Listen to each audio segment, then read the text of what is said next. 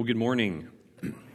Uh, especially good morning to everyone who's online this morning because I'm guessing there are more of you than there are of us here in the building because of the weather. So, uh, so thanks for joining us.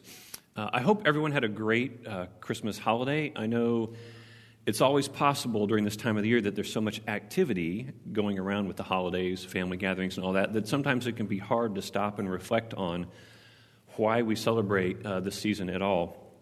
And so this morning, uh, we're going to continue and extend the Christmas season another week. Um, if you are uh, familiar with church traditions where uh, they follow a, a calendar, uh, as it were, the first Sunday after the beginning of the year is traditionally called Epiphany Sunday. And the theme of that Sunday is looking at the wise men who came to visit Jesus. And so that's the passage we're going to be in this morning. Uh, it's found in Matthew chapter 2, verses 1 through 11. I'm going to go ahead and read through it, uh, and I want to make some observations about some of the people involved. So, uh, if you've got a Bible or grab one in the seat pocket or pop open your phones, uh, find Matthew chapter 2, and you can follow along. Starting in verse 1, uh, we read this After Jesus was born in Bethlehem of Judea during the time of King Herod, Magi from the east came to Jerusalem and asked, Where is the one who has been born King of the Jews? We saw his star when it rose and have come to worship him. When King Herod heard this, he was disturbed, and all of Jerusalem with him. When he had called together all the people's chief priests and teachers of the law, he asked them where the Messiah was to be born. In Bethlehem of Judea, they replied, for that is, this is what the prophet has written. Quote, But you, Bethlehem, in the land of Judah, are by no means least among the rulers of Judah. For out of you will come a ruler who will shepherd my people Israel. Unquote. Then Herod called the Magi secretly and found out from them the exact time the star had appeared. He sent them to Bethlehem and said, Go and search carefully for the child. As soon as you find him, report to me so that I may go and worship him. After they heard the king, they went on their way, and the star that they had seen, when it rose, went ahead of them until it stopped over the place where the child was. When they saw the, saw the star, they were overjoyed. And on coming to the house, they saw the child with his mother Mary, and they bowed down and they worshipped him. Then they opened their treasures and presented him with gifts of gold, frankincense, and myrrh.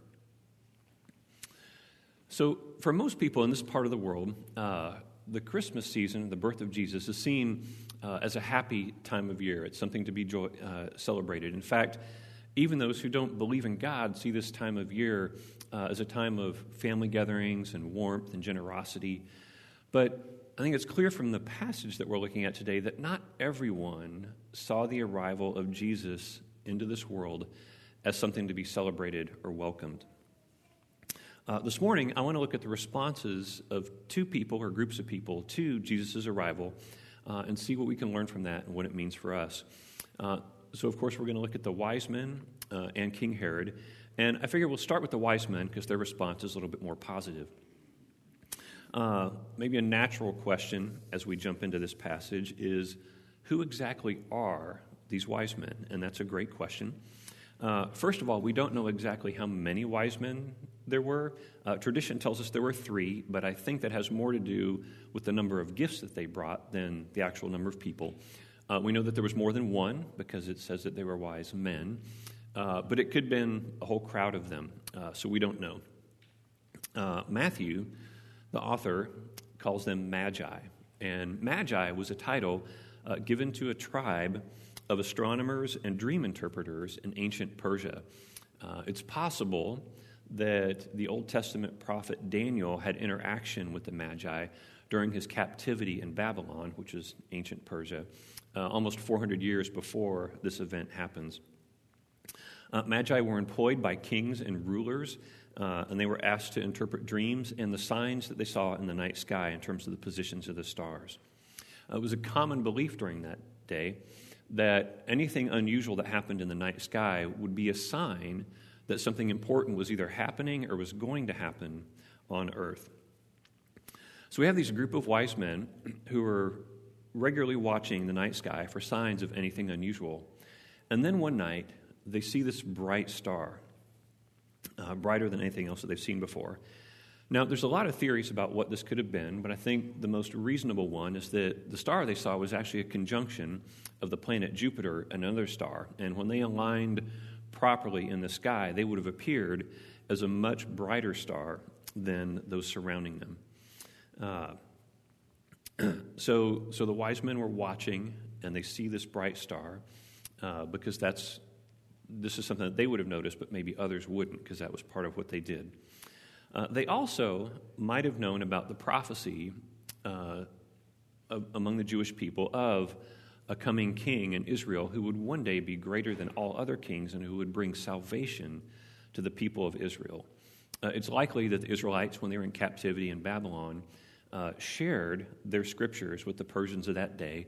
Uh, they talked about the prophecies in the Old Testament that said that there was a king coming one day. And so those would have been handed down uh, throughout the generations among these, this group of wise men. and they would have likely known about those uh, during this time. So, seeing the bright star in their west and knowing the prophecies concerning the Messiah, they traveled a month or more by foot to reach Jerusalem. Uh, now, Jerusalem was the capital city of Israel, and so natural assumption for the wise men that if there was a king that was going to be born, it would probably happen in Jerusalem. So that's where they went. Uh, on arriving, they began asking the people, Where is this child that was born, the king of the Jews?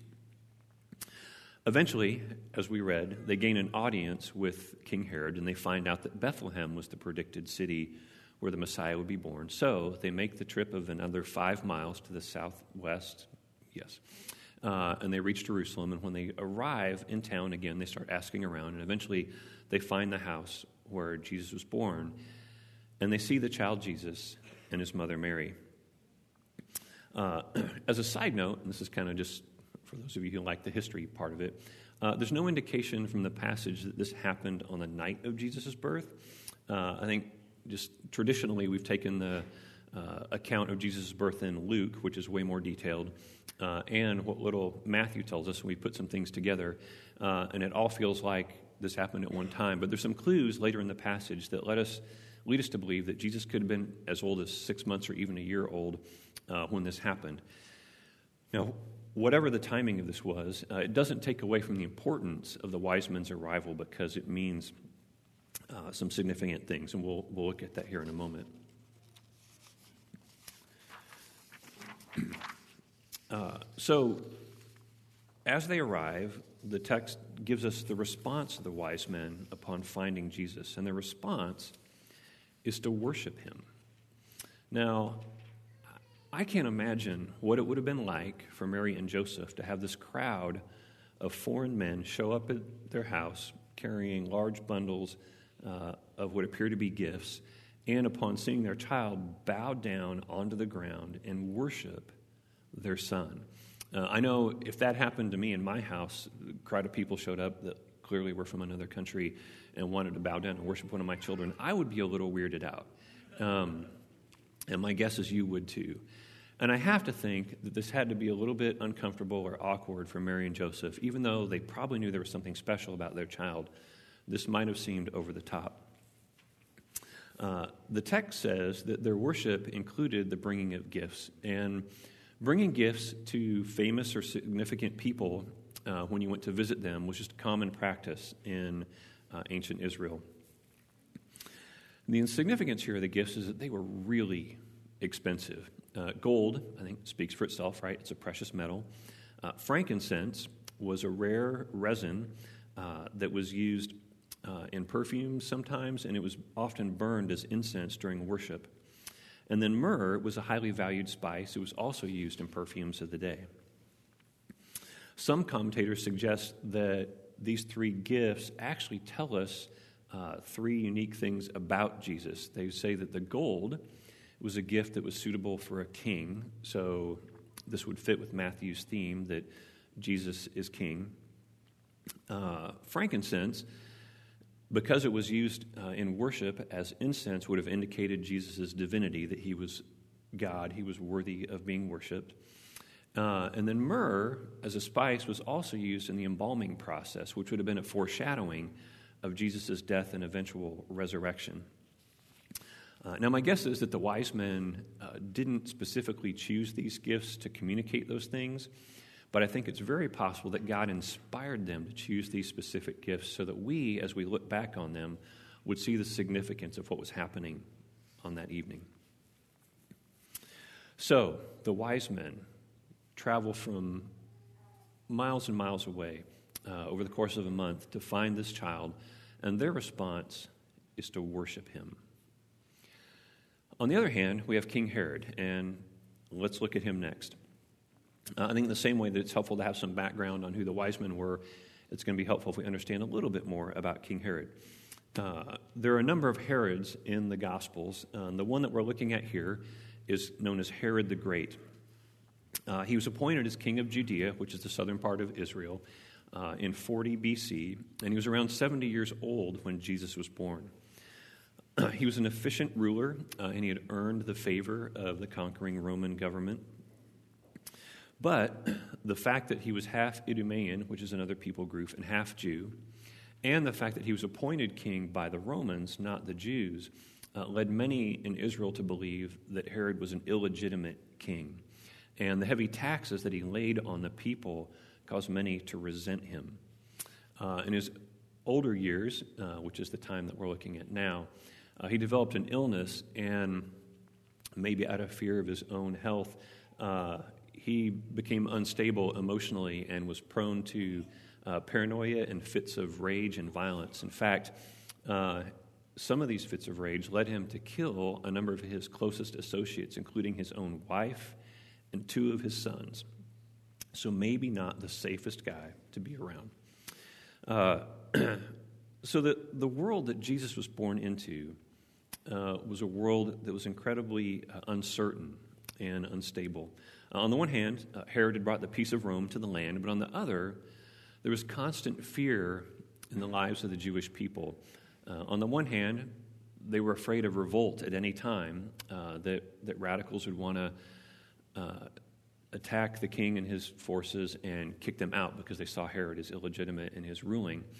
Uh, but on the other hand, they were afraid that at any moment their irrational king could just have a fit of rage and, and do something horrible to the, the Jewish people. And that last piece is actually something that comes true later in the passage, as we'll see. Uh, there's evidence of the, of the, instability in verse 3. Uh, we read that when Herod hears that there are foreigners asking about the birthplace of a king of the Jews, uh, the text says that he was disturbed. Uh, any news of a king that wasn't Herod uh, would have been upsetting to him. It would have been a threat to his rule uh, over Israel. And we learn that uh, the Israelites were disturbed along with him. I think they knew that if Herod heard that there was possibly another king in Israel other than him, that this could trigger a fit of rage and he could respond negatively towards them. Uh, and unfortunately, they were right, as we'll see. So, on hearing the news that these people are uh, looking for a king of the Jews, uh, Herod summons the religious leaders of Israel and he asks them, Where is the Messiah to be born? Uh, the title Messiah means anointed one. Um, and I think the tendency when we hear that uh, is to think it refers to somebody who is special or is chosen. And that's certainly true, uh, but it's not the entire story. Uh, the Israelites were unique in the ancient world in that they didn't crown their kings, they anointed them. And so when the Jews heard the term Messiah, it carried with it the sense of kingship. Uh, and I think that that's why when, when Herod heard that people were looking for a, a king of the Jews, he wanted to know when the Messiah was going to be born, because Messiah, in his mind, meant king. Um, the religious leaders tell him that he was to be born in Bethlehem. Uh, and so, on learning that information, he summons these wise men and asks them when they first saw the signs, uh, the star in the sky, to try and figure out when this first happened. Um, he then sends them to Bethlehem to find the child and says that he wants to come worship him as well. So, could they bring back news as to where they find him? But we later see in the passage that that is not the case. Uh, in verse 12, the wise men are warned in a dream that Herod was not being genuine, and they're instructed to leave the country by a different route than they came in. So when Herod realizes uh, in verse 16 that the wise men are not going to come back and tell him where the child was, he freaks out. And the text tells us that he orders every male child two years old or younger in Bethlehem and the surrounding regions to be killed. Okay. He doesn't want anyone competing for his throne, and he's willing to kill as many kids as it takes to make sure that he gets the child. Uh, as a side note, this is the part of the passage that lets us know that maybe Jesus was older, uh, maybe six months to a year old, uh, because Herod's looking for anyone that's two year old or under to, to take care of so that he makes sure that he gets the right child. Fortunately, or maybe I should say providentially, uh, God, we find out, warns Joseph uh, and Mary in a dream about what Herod's going to do, and he instructs them to leave and flee to the country of Egypt. So, in the middle of the night, Jesus or Joseph packs everything he has and takes his family along with Jesus to Egypt, and they escape the slaughter that Herod has planned. All right, so that's the passage. Uh, clearly, what we see is two very different responses to the arrival of this child who would be king into the world. On the one hand, we have the wise men uh, who were Gentiles, in other words, non Jews, who've traveled for weeks to worship this young boy. Uh, they've been eagerly searching the stars in the sky for a sign that something important was going to happen, and when they saw one, they immediately packed things up and left to follow it. They acted and they went in search of the prophesied Messiah so that they could worship him. On the other hand, we have King Herod. Uh, unlike the wise men, uh, he wasn't all that concerned or interested in the birth of the Messiah until he hears word of it traveling through the streets of his own city. And at that point, he summons the, the religious leaders to find out when he would be born. Uh, as we saw, Jesus' arrival was a threat to Herod and his rule. And so his response was not worship, uh, it was anger and, and a defensive posture uh, to the point that he was willing to murder hundreds, if not thousands, of young children to make sure that his rule was not taken over. So, the question for us as we think about this is how do we respond to the idea that the Messiah, Jesus the King, has come into the world and he wants to be king in our lives? How do we respond to his kingship in our own uh, experience?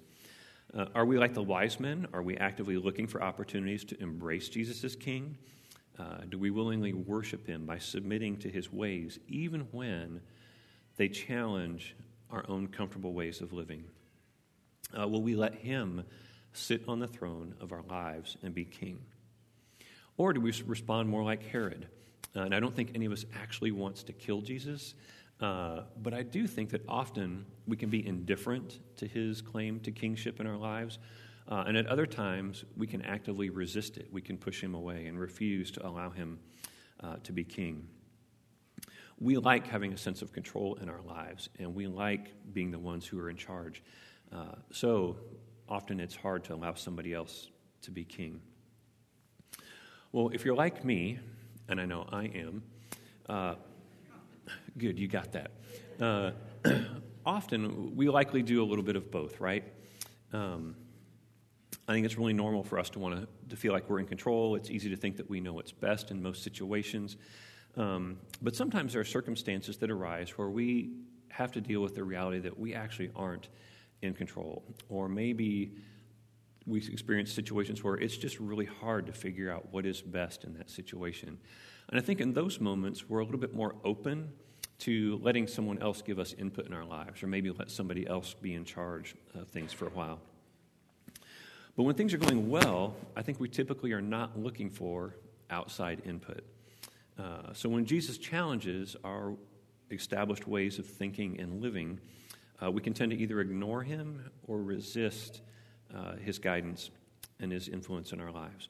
We like being king. Uh, so, what does that look like practically? Well, uh, a lot of different ways. I think for me, uh, responding like the wise men uh, can be things like uh, doing the dishes, even though I really dislike doing the dishes. Uh, but it's something that needs to be done, it's something that serves my family. Um, Sometimes responding like the wise men means going back into the store when I realize that the cashier has given me way more change than I needed. Uh, or it can mean stopping at the side of the road to help somebody change a flat tire, even though I have somewhere I need to be and it's really inconvenient for me to do that. Uh, there's a lot of ways that I can respond uh, like the wise men do, but sometimes I respond like Herod does. And that can look as simple as not taking out the trash, even though I see that it needs to be taken out, because I would rather wait and see if somebody else notices and does it because I'd rather not be inconvenienced by taking out the trash. Uh, but other times, uh, it's more like not apologizing to a friend or my spouse for days after hurting their feelings, even though I know God wants me to restore the relationship. And it happens because I'm, I'm more interested in being right than I am being in relationship. Okay, that's the Herod response, at least for me at times. So when we have a Herod moment, uh, when we sense ourselves responding with pushing Jesus away, uh, how, do we, how do we change that direction? How do we respond? How do we move towards Jesus instead of pushing him away? There's a lot of options, but I think one of the most important is to remember who Jesus is, and specifically to remember that he's good. Uh, we have the benefit of hindsight that the wise men on that night centuries ago did not have. Uh, we know that Jesus willingly dies on a cross for us so that we can have forgiveness and relationship with God. Uh, in his letter to Rome, uh, the Apostle Paul writes in chapter 5, verses 6 through 8, he says, You see, at just the right time, when we were still powerless, Christ died for the ungodly. Very rarely will anyone die for a righteous person, though for a good person, someone might possibly dare to die. But God demonstrates his own love for us in this way. While we were still sinners, while we were pushing him away, Christ died for us. The death and resurrection of Jesus, which are established historical realities, should answer once and for all the question of whether or not God loves us and whether or not he is good. He is good.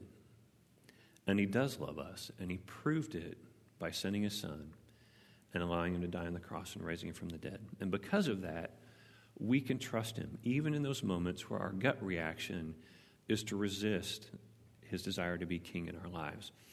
Uh, even though what he wants for us seems to threaten our desire to stay on the throne, because we know he's good, we can trust him and allow him to be in charge.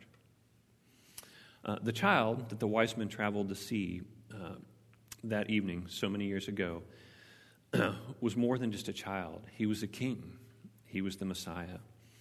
Uh, and today he wants to be king and Messiah in our own lives. And so, my hope uh, for all of us as we enter a new year that we would grow this year in our willingness and our ability to embrace Jesus as king in our lives, to allow him to make to call the shots in our lives, to tell us what's right and good and true, and direct the way that we live. Um, and that we would be more willing to get off the throne and allow Him to be king in our lives. Uh, in order to help you guys think through that a little bit more this week, uh, the Bible reading plan for this week uh, is called Making Jesus King. And if you use the Bible app uh, on your phone or if you use Bible.com on the website, uh, you can search for it. You can also find a link to it uh, on the Sunday resources page on our website. And it's, it's just a great read to start thinking about what does it mean to allow Jesus to be king in our lives. So I'm going to pray. I'll invite the worship team to come forward, and uh, we'll go from there. Lord Jesus, thank you that you are king, that you are good, and you are kind. You proved it by giving your life on the cross on our behalf. And because of that, God, we want to be people who trust you as king in our lives. Uh, we want to be willing to, to yield to your direction for our lives rather than always feel like we're the ones that need to be in control. God, uh, I pray for myself uh, and for all who are here and all who are watching online this morning. God, would you help us to grow this year in our ability and willingness to let you be king, uh, to be willing to give up our uh, sense of thinking that we know what's right all the time, and be willing to listen to you and your voice. And when we hear what you say, respond uh, in a way that says, We give you permission to be king. Jesus, thanks for loving us. Uh, thanks for coming into the world to show us what God is like and for proving your love for us by dying and rising again. And it's your name we pray. Amen. Uh, one of the things that we do each week during this time uh, is not get feedback. Uh, it's, it's we invite you to consider giving. Uh, New Cove has history of being so generous, and we appreciate that uh, every week. The giving, uh, the stuff that you give, allows us to be out in the community, uh, showing the love of Jesus to people every day, uh, and we appreciate that you do that. So uh, you can use the QR code on the back of your chair. Uh, I think there's a code online that you can scan, or you can go to newcovechurch.org/give and give now. So thanks. I'll turn it back over to you guys.